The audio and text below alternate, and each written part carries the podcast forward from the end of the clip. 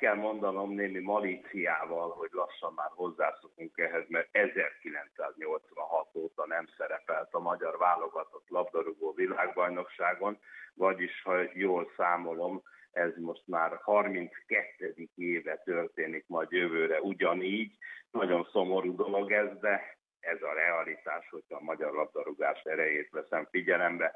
Egyébként a portugáloktól elszenvedett, és rögtön egészen pontos leszek, egy nullás vereség, hát hogy is mondjam, nem olyan szégyenletes, messze nem olyan szégyenletes, mint pontosan három hónappal ezelőtt, amikor Andorában sikerült, ezt idézőjelben mondom, kikapnia Ben Stork szövetségi kapitány együttesének a házigazdák, hát nem túl erős csapatától.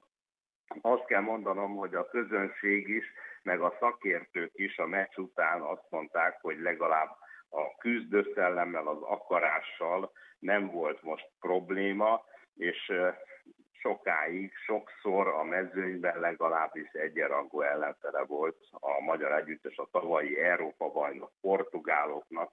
A döntő jelentőségű eseményre a meccs 29.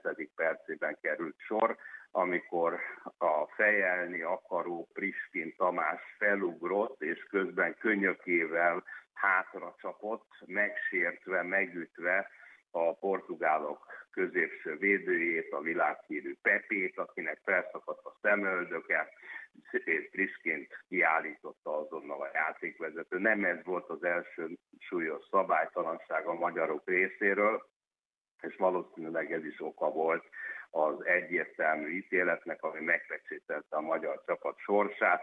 A első félidő utolsó negyed óráját még sikerült kihúzni, ember hátrányban gól nélkül a második játékrész elején jött a mindent eldöntő portugál találat.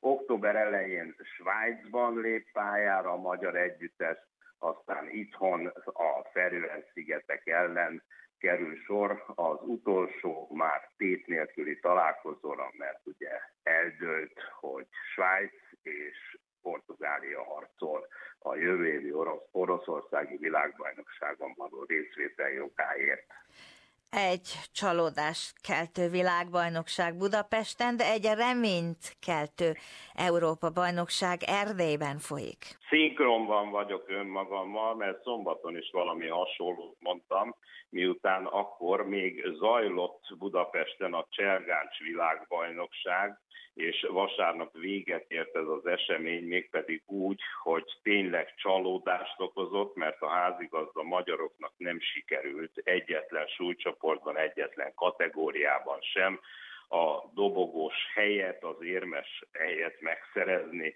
Három ötödik helyel zárt a házigazda válogatott, és nem véletlen, hogy a Magyar Szövetség elnöke Tóth László úgy nyilatkozott vasárnap este, hogy nagyon elégedettek lehetünk a rendezéssel, jó vendéglátók voltunk, színvonalas reklámja volt a sportágnak az egyhetes versengés, de ő maga is csalódott az érmek elmaradása miatt.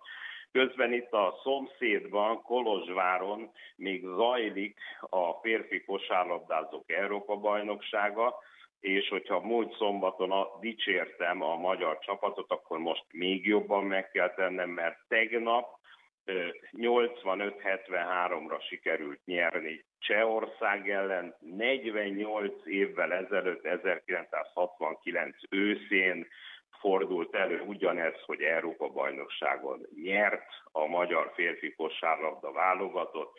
Hanga Ádám a legnagyobb sztár, a 85-ből 31 pontot szerzett, ma Románia következik, és van még esély a továbbjutásra is. A magyar szörfsport, jól olvasom, van ilyen szörfsport, eddigi legnagyobb sikere a Kopenhágai világbajnokságon történt.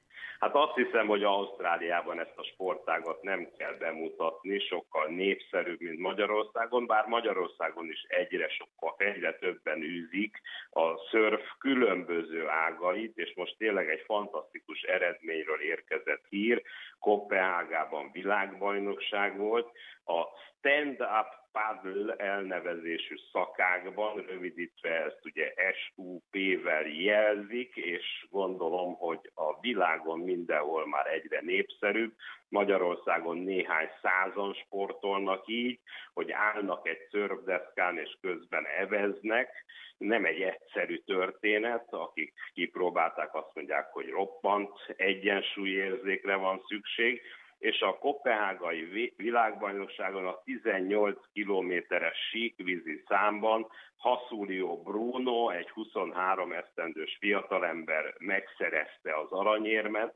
Ez tényleg a magyar sport eddigi legkiemelkedőbb sikere. Ráadásul bátyja, a 26 esztendős Daniel, negyedik lett. Azért mondtam Danielnek, mert ők külföldön, Ázsiában élnek, de Magyarországon születtek, szüleik a testnevelési főiskolán végeztek, aztán távoztak el az országból, és szerte a világon már több nagy eredményt produkáltak. Most annak örülnek, hogy a Nemzetközi Olimpiai Bizottsággal előre haladott tárgyalásokat folytatnak, hogy az állva evezés bekerülhet az olimpiák emutató számai közé, aztán majd ki tudja, hogy mi lesz a végállomás.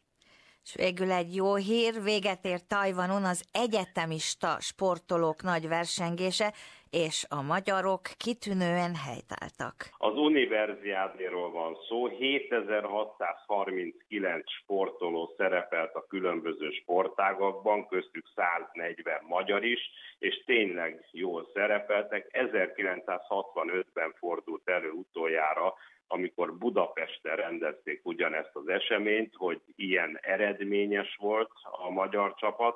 Most 5-5 arany és ezüst, 4 bronzérem volt a jó szereplés, a helytállás jutalma, és a 14 érem mellett még számos negyedik, ötödik, hatodik helyezés jelentette azt, hogy a pontversenyben a 14. helyet szereztük meg, 43 ország szerzett egyébként érmet, úgyhogy meg kell becsülni a magyar egyetemista sportolók kiváló helytállását. Jövőre Nápolyban lesz ugyanez az esemény, és tulajdonképpen az eredményeken túl lehet valaminek örülni, az az, hogy élsportolóink közül egyre többen szereznek diplomát, és szeretnének tovább tanulni, hogy majd a civil életben is ugyanolyan sikeresek legyenek, mint a sportpályán.